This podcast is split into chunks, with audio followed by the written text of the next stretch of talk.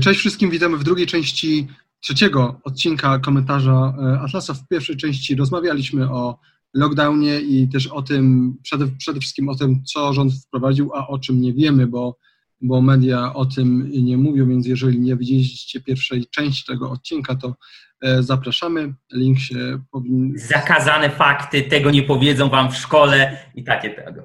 Tak, e, link, link wstawimy. W każdym razie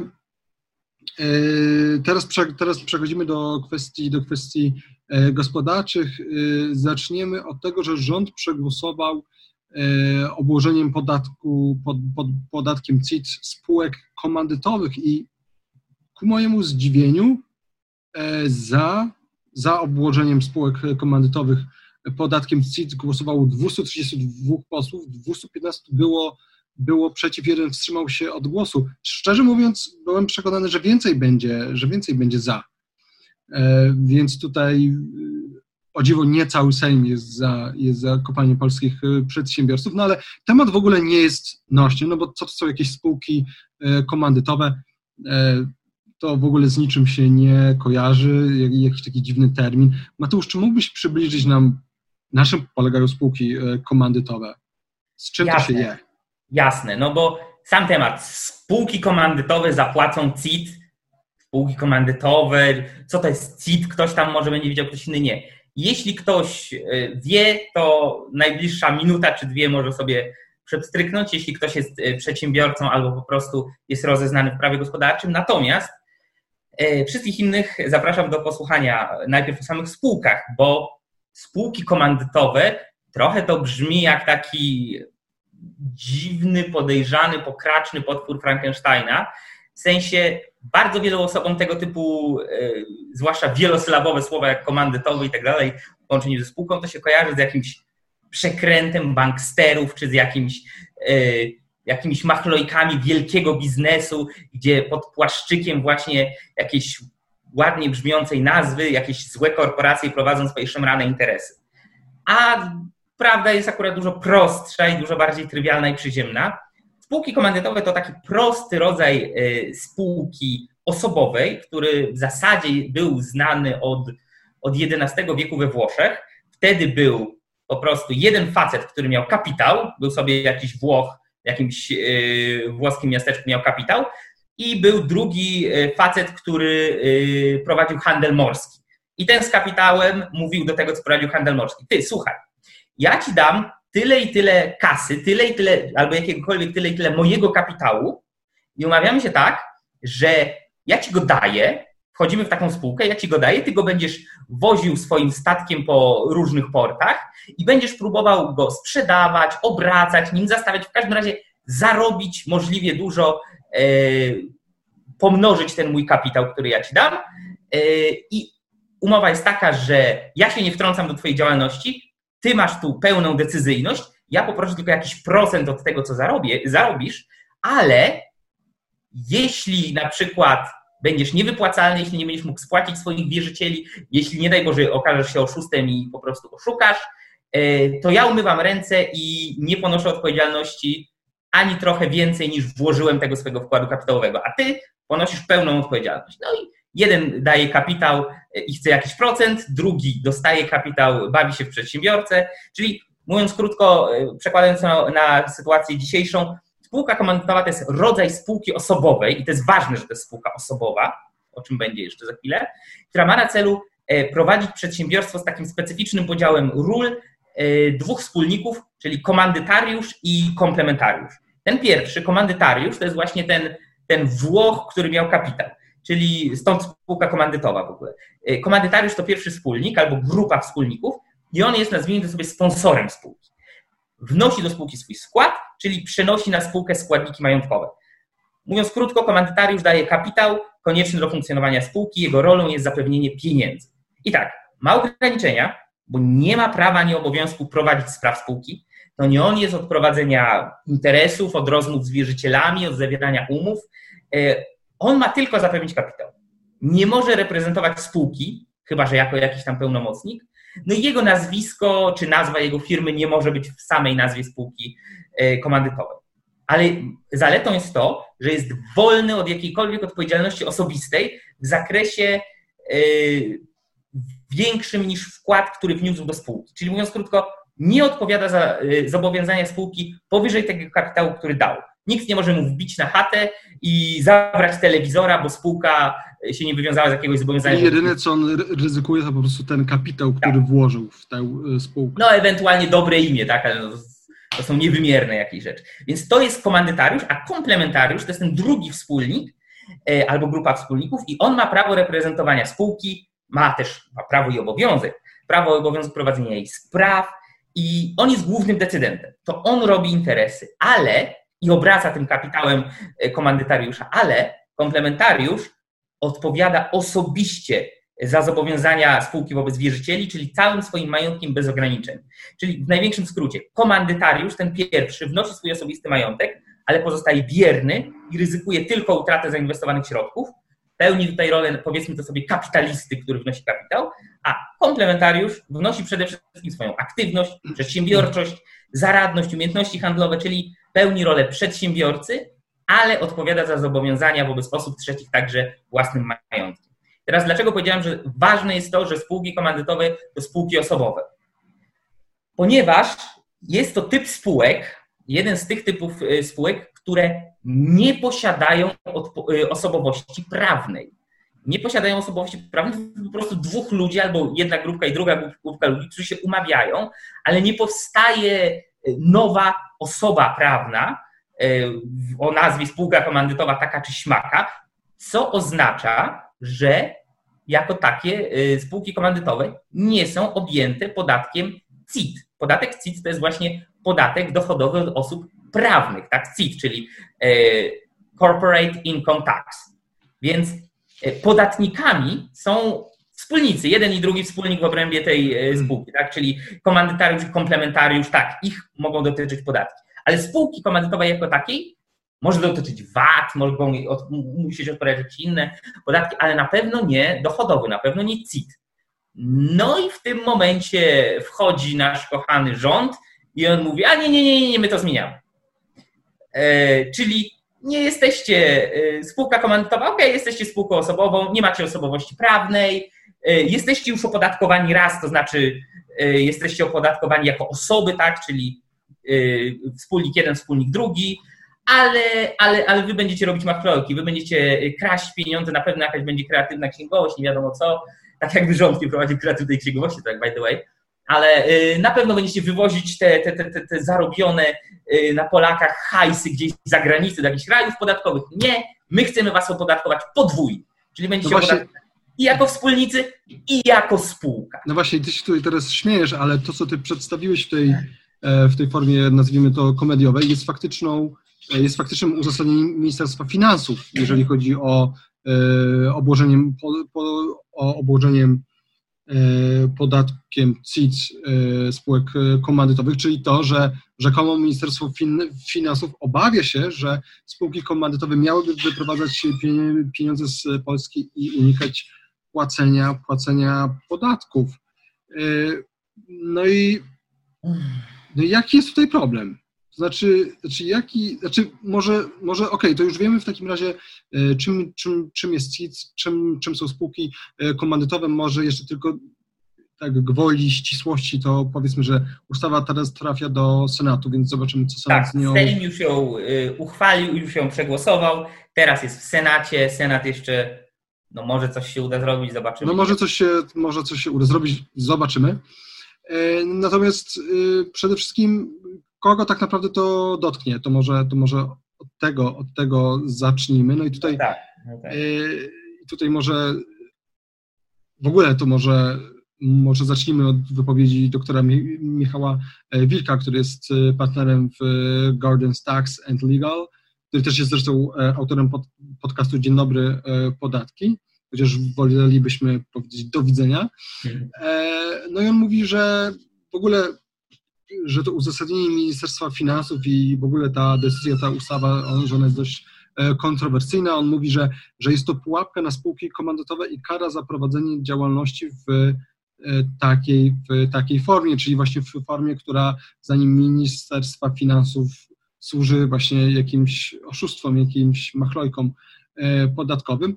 No i, i, to, co jest interesujące i to myślę, że warto, żeby to wybrzmiało, no to to, że to głównie dotknie, zdaniem Grzegorza Szysza, który jest partnerem i doradcą podatkowym z organizacji Grant Thornton, głównie firmy rodzinne. On mówi, że, że dotknie to głównie firmy rodzinne, które odeszły od indywidualnych działalności gospodarczych e, i działają za sprawą spółek e, komandytowych. E, projektowane rozwiązania mające na celu objęcie spółek komandytowych, to z kolei mówi Adam Abramowicz, z zakresem podmiotowym ustawy o CIT ocenić należy jako niepokojące, a ich skutkiem może być wprowadzenie, to co już Mateusz powiedziałeś, podwójnego opodatkowania tych spółek. Na czym by miało polegać to podwójne, czemu jest to podwójne e, opodatkowanie? Tak, bo ktoś mógłby pomyśleć, że wcześniej spółki komandytowe nie płaciły żadnych e, podatków i teraz po prostu rząd stwierdza, że, że wprowadzi CIT. To znaczy, w pewnym sensie taki w ogóle jest cel powstawania tego typu spółek osobowych. Jednym z celów jest to, aby nie być dwa razy opodatkowywanym, ponieważ ci ludzie i tak płacą już podatek dochodowy jako, yy, jako osoby, tak? czyli jako yy, komandytariusz i komplementariusz. Jako wspólnicy, jeden wspólnik, drugi wspólnik, oni i tak płacą już dochodowy. Pomijam, pomijam to, że cała spółka komandytowa jako taka płaci podatki, tylko niedochodowy po prostu, ale VAT i tak dalej jak najbardziej płaci. Ale właśnie na tym to polega, że oni, ponieważ płacą jako jednostki, to nie płacą jako spółka, no bo, no bo, no bo zaraz, zaraz, no jeśli się zapłaciło raz za coś, tak, powiedzmy, yy, mam dochody rzędu X i płacę z, yy, za nie podatek jako Mateusz Błaszczyk, yy, no to dlaczego za te same dochody rzędu X, za które zapłaciłem jako Mateusz Błaszczyk, a które po prostu tak się złożyło, y, uzyskałem w ramach E, spółki komandytowej z ziemowitem, mam płacić teraz drugi raz podatek, tak? No przecież jakby no zasada podwójnego opodatkowania jest no zwykłym skurwysyństwem, że przepraszam, tak? No to jest takie złodziejstwo w czystej postaci, abstrahując od tego, że abstrahując od tego, że podatki generalnie są, jeśli nie kradzieżą, to wywłaszczeniem, ale no tutaj jest to taka dosyć już bezczelna, e, bezczelna działalność. Właśnie tutaj E, Adam Abramowicz, czyli e, rzecznik małych i średnich przedsiębiorstw, w ogóle napisał takie wystąpienie skierowane do ministra finansów, bo jego zdaniem, ciężko się z nim nie zgodzić, te zmiany prawne, to dodatkowe opodatkowanie może wpłynąć na popularność spółek komandytowych jako formy prowadzenia działalności. Znaczy na pewno wpłynie. No. Spadek, ale jakby... A, i jeszcze jedno. Yy, z jednej strony prowadzenie działalności gospodarczej w formie spółki komandytowej jest traktowane jako optymalizacja podatkowa. Co więcej, uwaga, co to jest optymalizacja podatkowa, gdyby ktoś nie wiedział? Optymalizacja podatkowa to jest po prostu wszystkie legalne i zgodne z prawem yy, akcje, które może podjąć firma, przedsiębiorstwo, biznesmen po to, aby zminimalizować swoje obciążenie podatkowe. I optymalizacja podatkowa to nie jest coś, co powinno być demonizowane, bo i w normalnych krajach nie jest. Jeśli już w ogóle uznajemy, że mamy system prawny i system podatkowy, który jest dobry, zasadny, nie chcemy go podważać, tak, nie zastanawiamy się, czy podatki są słuszne, czy nie, po prostu takie, jakie są, są, ok, na chwilę przyjmijmy taką hipotezę, e, to w tym momencie, to, tym, co jest nielegalne i tym, co powinno się zwalczyć, jest unikanie opodatkowania, jest e, łamanie prawa poprzez niepłacenie tych podatków, których można. Natomiast optymalizacja nie tylko nie jest czymś złym, ale jest czymś, dzięki któremu w wielu krajach firmy w ogóle mogą działać, się rozwijać, zwłaszcza rosnąć, bo bez optymalizacji podatkowej to po prostu e, poziom obciążenia podatkowego był taki, że nikt by tego nie dał rady przeskoczyć. Więc z jednej strony rząd demonizuje Y, tą tak zwaną optymalizację podatkową i sugeruje, że oto złe spółki komandytowe będą unikały opodatkowania i wynosiły te pieniądze nie wiadomo gdzie, a z drugiej strony yy, przekształcenie yy, spółki aby faktycznie już, już jakby, no okej, okay, nie, nie, nie lubicie spółek komandytowych w porządku, przekształcenie spółki e, w spółkę z ograniczoną odpowiedzialnością, czyli już teoretycznie no, to nie jest spółka osobowa, tak, nieopodatkowana w ten sposób, też spotyka się z taką samą oceną Ministerstwa Finansów.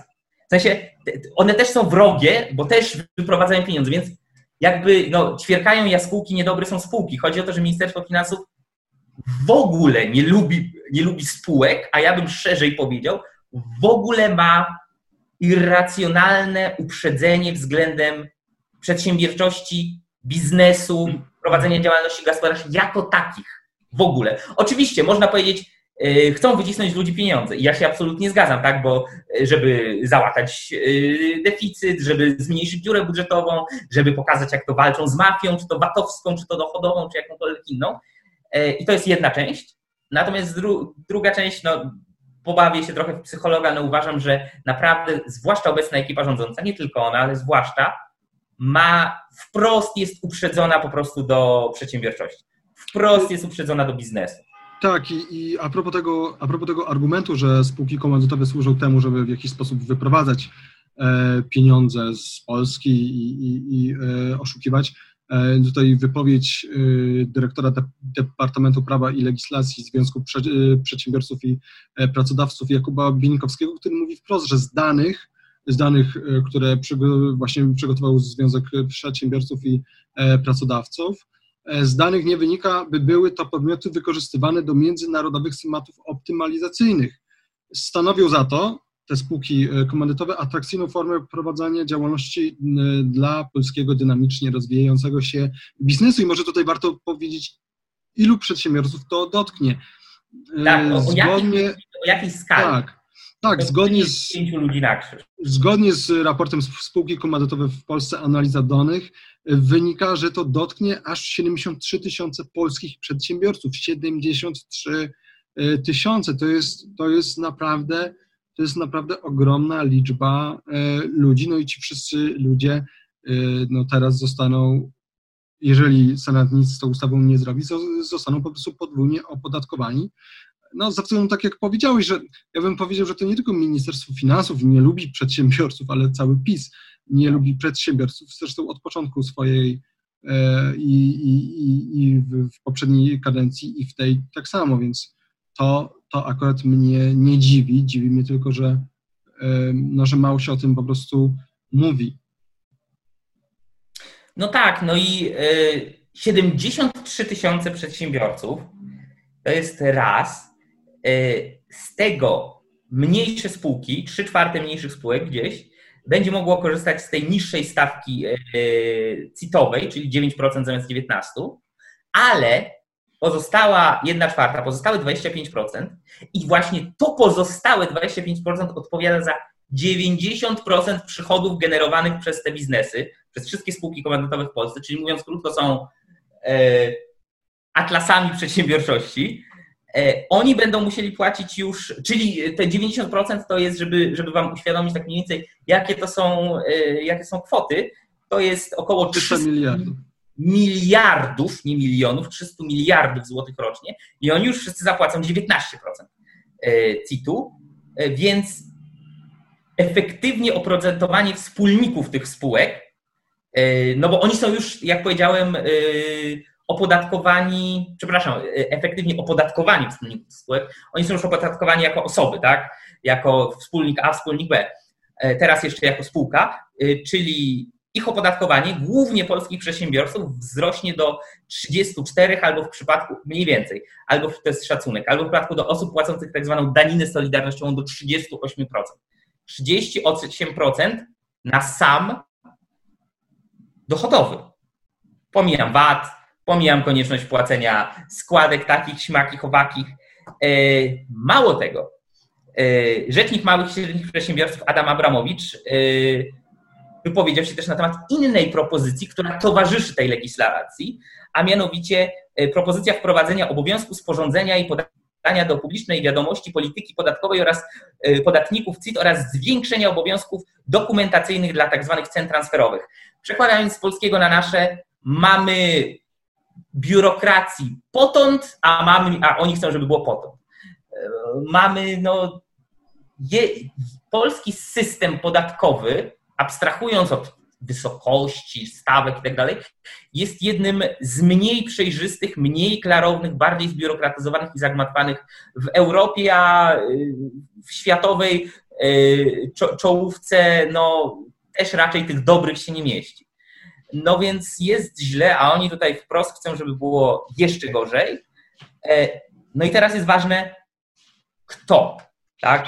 E, kto, czyli podwójne opodatkowanie spółek komandytowych to będzie nie tylko negatywny sygnał dla polskich przedsiębiorców, e, tylko ustawi od razu automatycznie polskie rodzinne firmy, te polskie rodzinne firmy, o których PiS tak mówił, tak się niby troszczył, że patrzcie, my będziemy walczyć z wielkimi molochami, z korporacjami, ze złym Lidlem czy Biedronką, żeby polskie firmy i polscy przedsiębiorcy mogli kwitnąć.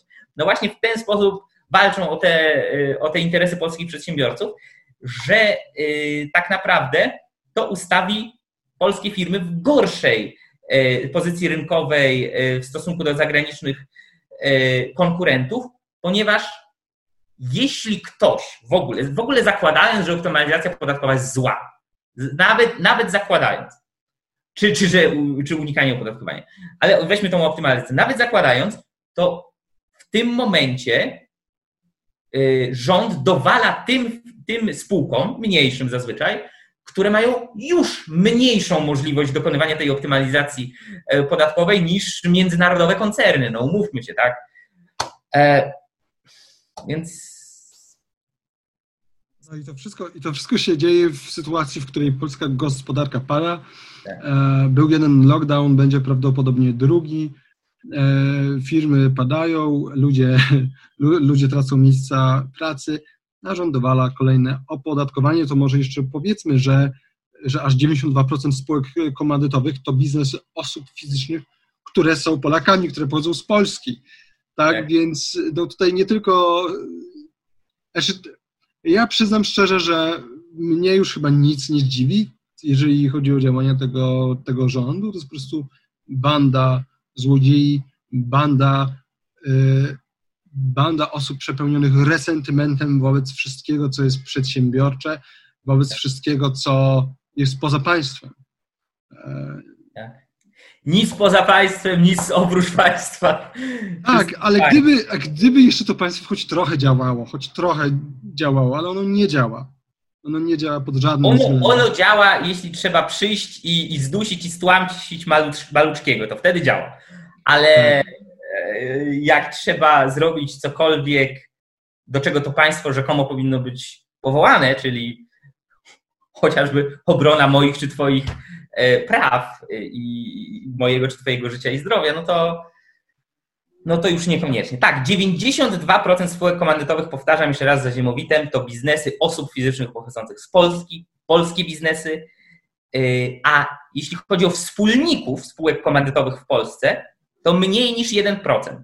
Mało tego, mniej niż 0,5%.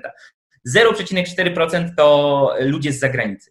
Powiem tak, mnie nie robi to różnicy, ja uważam, że nie należy kopać biznesów polskich ani z jakiegokolwiek innego kraju, e, z którego chce wejść przedsiębiorca, aby e, oferować ludziom towary lub usługi, ale biorąc pod uwagę, jak wielki nacisk partia rządząca tak długo kładła na wsparcie dla polskości, swojskości, polskich przedsiębiorców, polskich rolników, którzy w tej chwili e, mają, e, jeśli głosowali na PiS, mają ich za największych zdrajców, chociażby ze względu na e, kwestię tak zwanej piątki dla zwierząt. I ich protesty są praktycznie ramię w ramię z protestami przedsiębiorców i protestami kobiet. Mm, no to, to, to jest zastraszające, tak? No, to jest ustawa, to jest opodatkowanie, które wprost jest przeciwko polskiej działalności przede wszystkim. Więc jakby nie wiem, czy tu można znaleźć odpowiednie słowa. Nie ma, nie ma w języku ludzi, elfów ani orków odpowiedniego hasła na, na wyrażenie oburzenia za, za to, co się dzieje, ale no. E, ale Polska, hej, hej, patrzcie, pozytyw, Polska staje z kolan. No, a czy jest jedno e, hasło, akurat ja bym, ja bym użył tego hasła z tych e, protestów. Ja myślę, że ono jest dobre, jeżeli chodzi o wszystko, co robi rząd. E, żeby im powiedzieć, żeby po prostu wypierdalali. E, I, I, tyle. I tutaj, I tutaj się nie powinniśmy jakby krygować. Tak, nie ma się co patyczkować. No. Nie ma, nie ma. Yy, no dobra, więc, więc widzimy już, że polski rząd nie lubi, jak sobie Polacy, czy w ogóle ludzie radzą z e, życiem. E, a jak sobie, a jak sobie radzi sam, sam rząd? Przechodzimy do drugiego, drugiego tematu dzisiaj e, gospodarczego, którym jest, którym jest deficyt budżetowy. Rząd się, rząd się chwalił, że, że to po raz pierwszy będzie sytuacja, że budżet będzie zrównoważony, tak, że wydatki nie przekroczą nie przekroczą e, dochodów, no ale okazuje się, że deficyt będzie tak naprawdę rekordowy. E, z, z prognoz na 2020 rok wynika, że, że ten deficyt sektora finansów publicznych w Polsce e, jakby w relacji do PKB będzie najwyższy w Unii Europejskiej, nie licząc tych krajów, które, które nie podały danych i nie licząc Wielkiej Brytanii, która już po prostu w Unii Europejskiej e, nie jest. E, ten deficyt ma wynieść 110 miliardów złotych, z tym, że 110 miliardów złotych deficytu, z tym, że e, to jest liczba, która nie uwzględnia innymi tarczy antykryzysowej czy Funduszu Przeciwdziałania COVID-19. Jeżeli uwzględnimy te Y, rzeczy, no to, to wtedy ten deficyt wzrasta do 270 miliardów złotych. Czyli do 12% PKB. I, no i na, na, na przykład na Węgrzech ma ono wynieść tam trochę ponad 5, w Czechach trochę ponad e, prawie 7, na Słowacji 9. E, Mateusz, to może ty coś powiesz na temat tej wspaniałej wiadomości, która swoją drogą ja mam wrażenie, że o tym też jest cicho, że o tym tak, też, się, tak. też się nie mówi. Tak, o tym też jest cicho i to jest wiadomość, która y, jakby nie jest pojedynczą wiadomością, ale wokół niej jest jakby szereg innych powiązanych tematów, chociażby y, temat tego, że minister finansów y, bardzo poważnie rozważał zniesienie E, zniesienie konstytucyjnego ograniczenia długu publicznego. Tak? No wiadomo, że deficyty, deficyty budżetowe ociupinkę mają wspólnego coś z długiem publicznym, a mianowicie jeszcze go potęgują. To, jak bardzo go potęgują, jeszcze o tym powiemy. Powiemy, ile, na ile tegoroczny deficyt budżetowy przekłada się na dług publiczny procentowo i w jakiejś skali, bo to też jest ciekawe i dosyć szokujące. Ale no tak, tutaj Sławomir Dudek, czyli główny ekonomista e, pracodawców RP, na Twitterze napisał coś takiego. Kraje strefy euro właśnie opublikowały krajowe budżety. Według Ministerstwa Finansów deficyt całego sektora w Polsce to 12% PKB, czyli 270 miliardów złotych. Deficyt będzie największy w Unii Europejskiej. Instrumenty pomocowe to około 150 miliardów. A reszta, czyli e, owo 110 miliardów, bo jednym z uzasadnień, usprawiedliwień czy wytłumaczeń, e, jakie miał rząd, jest to, że mamy kryzys, bo mamy COVID-19, konieczność kwarantanny, konieczność lockdownu. Okej. Okay. Czy to jest prawda, czy nie? czy te pieniądze, które rząd przeznaczył na lockdown, kwarantanny i tak dalej zostały spożytkowane dobrze czy nie, słusznie i zasadnie, czy niesłusznie i bezzasadnie, na chwilę to zostawmy. Załóżmy w dobrej wierze wobec pana Mateusza Morawieckiego i całej reszty tych degeneratów, że słusznie i, i zasadnie.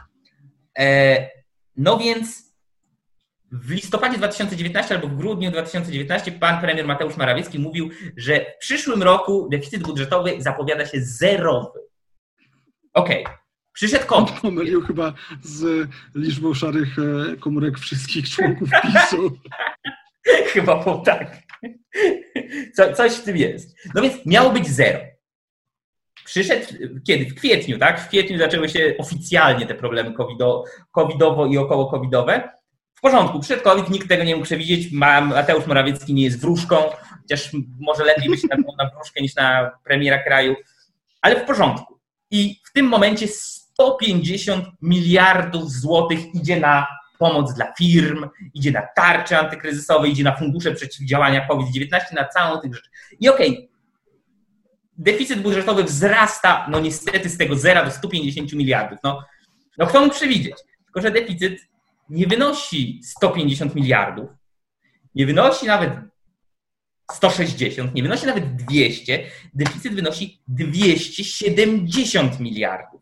Czyli yy, to jest 110 miliardów plus wszystko, co zostało władowane, żeby tak nam to unaocznić, 110 miliardów złotych plus to, co poszło ze względu na COVID, plus wszystkie te przeciwdziałania.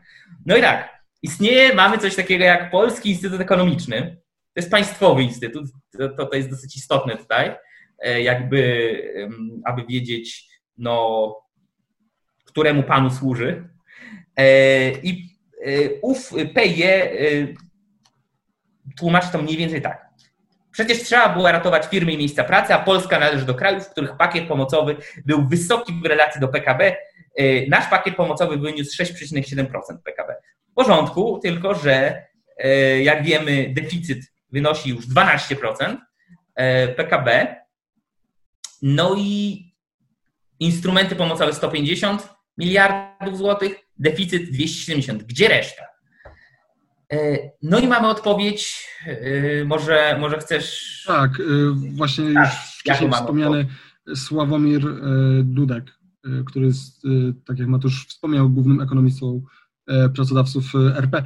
E, mówi, już przed kryzysem mieliśmy wysoki deficyt strukturalny. Wynika on z tego, że mamy wiele nowych i trwałych wydatków niepodkrytych trwałymi dochodami, a na 2020 rok rząd zaplanował kolejne wydatki. To są te wszystkie pakiety socjalne i obietnice wyborcze szacowane na dziesiątki miliardów złotych i dalej. One bazowały na dochodach jednorazowych i nietrwałych, plus na papierowym uszczelnianiu VAT.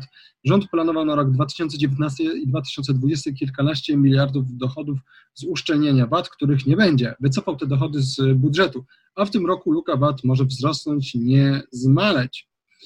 Yy, no i, yy, no i też zresztą też Dudek yy, mówi, że można było szukać oszczędności, na przykład jeżeli chodzi o 13 i 14 emeryturę, E, zwłaszcza, że w tym uzasadnieniu do, do, do ustawy wskazywano, że, że są one przewidziane w, no, tylko w związku z bardzo dobrą sytuacją e, gospodarczą i fiskalną kraju.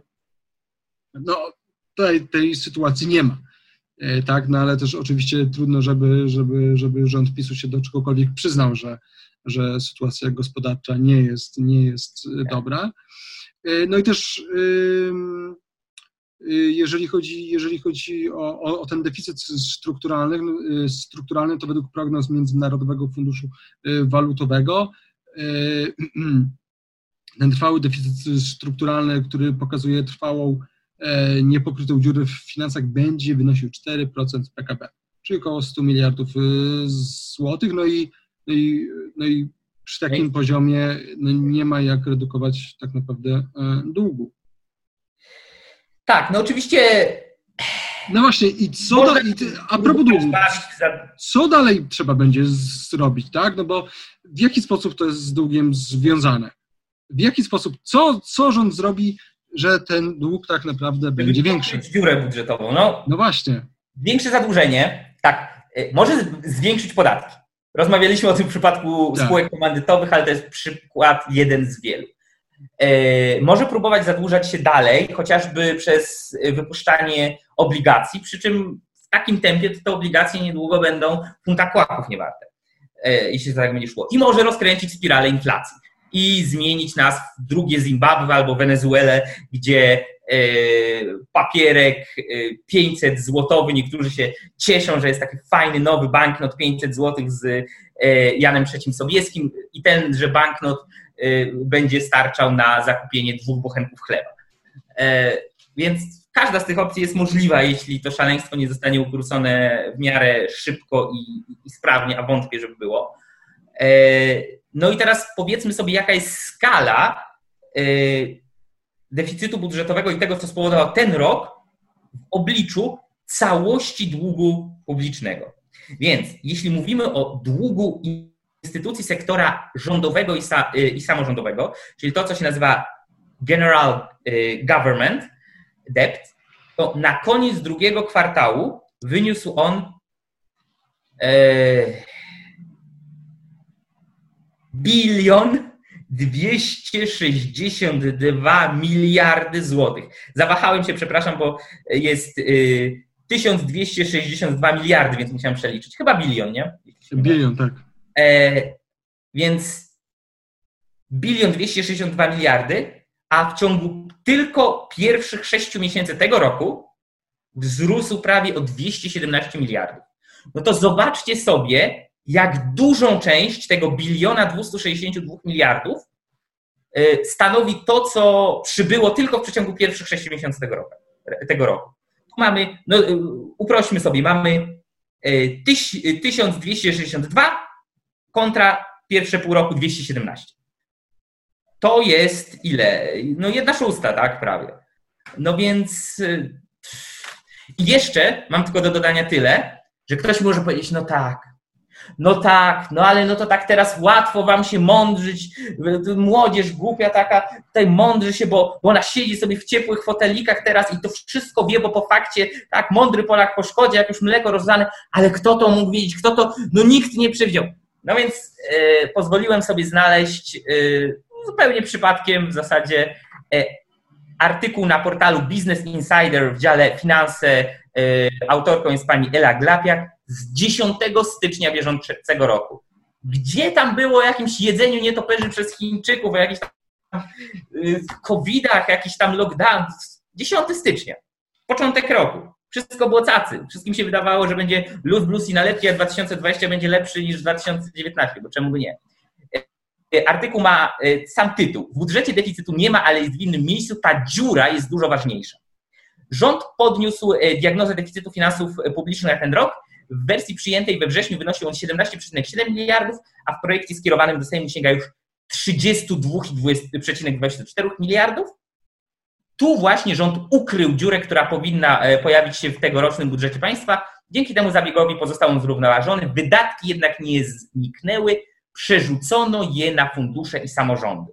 I pan minister finansów Tadeusz Kościński zapewniał oczywiście, że projekt jest racjonalny, oszczędny, świadczy o dyscyplinie fiskalnej, jednocześnie nie jest pozbawiony wrażliwości społecznej. Eee, zrównoważenie budżetu państwa, który stanowi rdzeń finansów publicznych przy jednoczesnej niskim deficycie całego sektora finansów publicznych, świadczy o dyscyplinie fiskalnej i gwarantuje niskie koszty obsługi długu, przekonuje minister. No tylko, że nie do końca. E, były członek Rady Polityki Pieniężnej, obecnie poseł Koalicji Obywatelskiej, pan Dariusz Rozati, którego absolutnie nie jestem żadnym tutaj fanem i wielbicielem i tak dalej. I pan Dariusz Rozati sam ma bardzo wiele za uszami, co mu można zarzucić. Ale w tej konkretnej sytuacji całkiem przytomnie stwierdził, budżet na 2020 rok bez deficytu to mistyfikacja rządu. W styczniu, to było w styczniu, żeby nie było. Po to, aby móc ogłosić budżet bez deficytu, wypchnięto poza niego wydatki sięgające około 35 miliardów złotych. No i chodzi między innymi o wypłatę 13 emerytury. Y, to zostało przerzucone na Fundusz Solidarnościowy, czyli niby już nie, y, niby już nie deficyt. 4 y, miliardy więcej ma wydać Fundusz Dróg Samorządowych. Wydatki samorządowe mają pokryć kolejne niedobory w wysokości około 15 miliardów złotych i tak dalej, i tak dalej. To jest jedna rzecz. A druga rzecz to, że przewidywania rządu brały pod uwagę dobrą koniunkturę i te jednorazowe zastrzyki gotówki, które on dostawał, czy to ze względu na przyciśnięcie kurka podatkowego, e, czy na jakieś inne tego typu opcje, które nie powtórzą się. Tak? Raz można dojną krowę wydoić tak bardzo, że będzie ledwie się chwiała na nogach, ale potem ona umrze. Albo, albo będzie musiała odchorować, zanim wyprodukuje drugie tyle mleka, tak? Więc nawet jak ktoś jest złodziejem i bandytą, nawet jak ktoś żyje z łupienia i pasożytowania na innych, to względnie inteligentny pasożyt zazwyczaj wie, że nie może nadużyć gościnności swojego nosiciela. Nie może wysysać z niego soków życiowych e, nadmiernie, bo wtedy żywiciel umrze, no i, no i klops. No i obawiam się, że troszeczkę już mamy taką y, sytuację sytuację, jeśli chodzi o finanse publiczne w Polsce. Uwaga, pod koniec ubiegłego roku, 2019, jeszcze ostatnia taka ciekawostka, Mateusz Morawiecki zapewniał, że rząd będzie chciał utrzymać deficyt e, finansów publicznych na poziomie 0,4 do 0,5% PKB. E, tymczasem e, dziura zbliżała się już wtedy, kiedy był ten artykuł w styczniu, do 2% PKB, czyli granicy ustanowionej traktatem z Maastricht, a w końcu ile tam wylądowało tych procent? No jakoś całkiem sporo chyba. W tym. A, deficyt sektora publicznego 12%. E, Morawiecki mówił, no pół procent będzie, może nawet mniej. W styczniu się wydawało, no zbliża się do 2% PKB, to jest już taka granica. Mamy październik, końcówkę października 2020 i mamy 12% PKB. Tyle wynosi deficyt całego sektora finansów publicznych. Dziękuję, I rest my case. Dobra, tym y, nieoptymistycznym akcentem kończymy. Dzięki. Widzimy Ale nie dajcie się, to tak, taka uwaga bardziej związana może z, z klasą Atlasa niż komentarzem. Nie dajcie się czarnym myślom i czarnej godzinie, nawet jeśli jest źle, to nadal w tej sytuacji macie wiele rzeczy, które zależy od Was, które Wy możecie zrobić, na które Wy macie wpływ i, i warto to wiedzieć, to wszystko. Warto, warto nie zamykać oczu i nie udawać, że a, tego nie ma, wszystko jest dobrze i pięknie i sytuacja jest różowa. No nie, warto zdjąć różowe okulary, ale warto to wiedzieć tylko na tyle, żeby zorientować się, w jakim się świecie żyje i ewentualnie, jeśli ma się jakąś możliwość, coś spróbować zmienić. Natomiast cała reszta lepiej się skupić na tym, na czym, co macie wpływ, co możecie uczynić lepszym dla siebie, dla innych. Taka trochę gadka motywacyjna na koniec, przepraszam może jest potrzebne. No dobra, to tyle na dzisiaj i mam nadzieję, że widzimy się, że ta przerwa, że już nie będzie takiej przerwy, jaka była i że zobaczymy się w przyszłym tygodniu. Trzymajcie się ciepło i zdrowo. Do zobaczenia.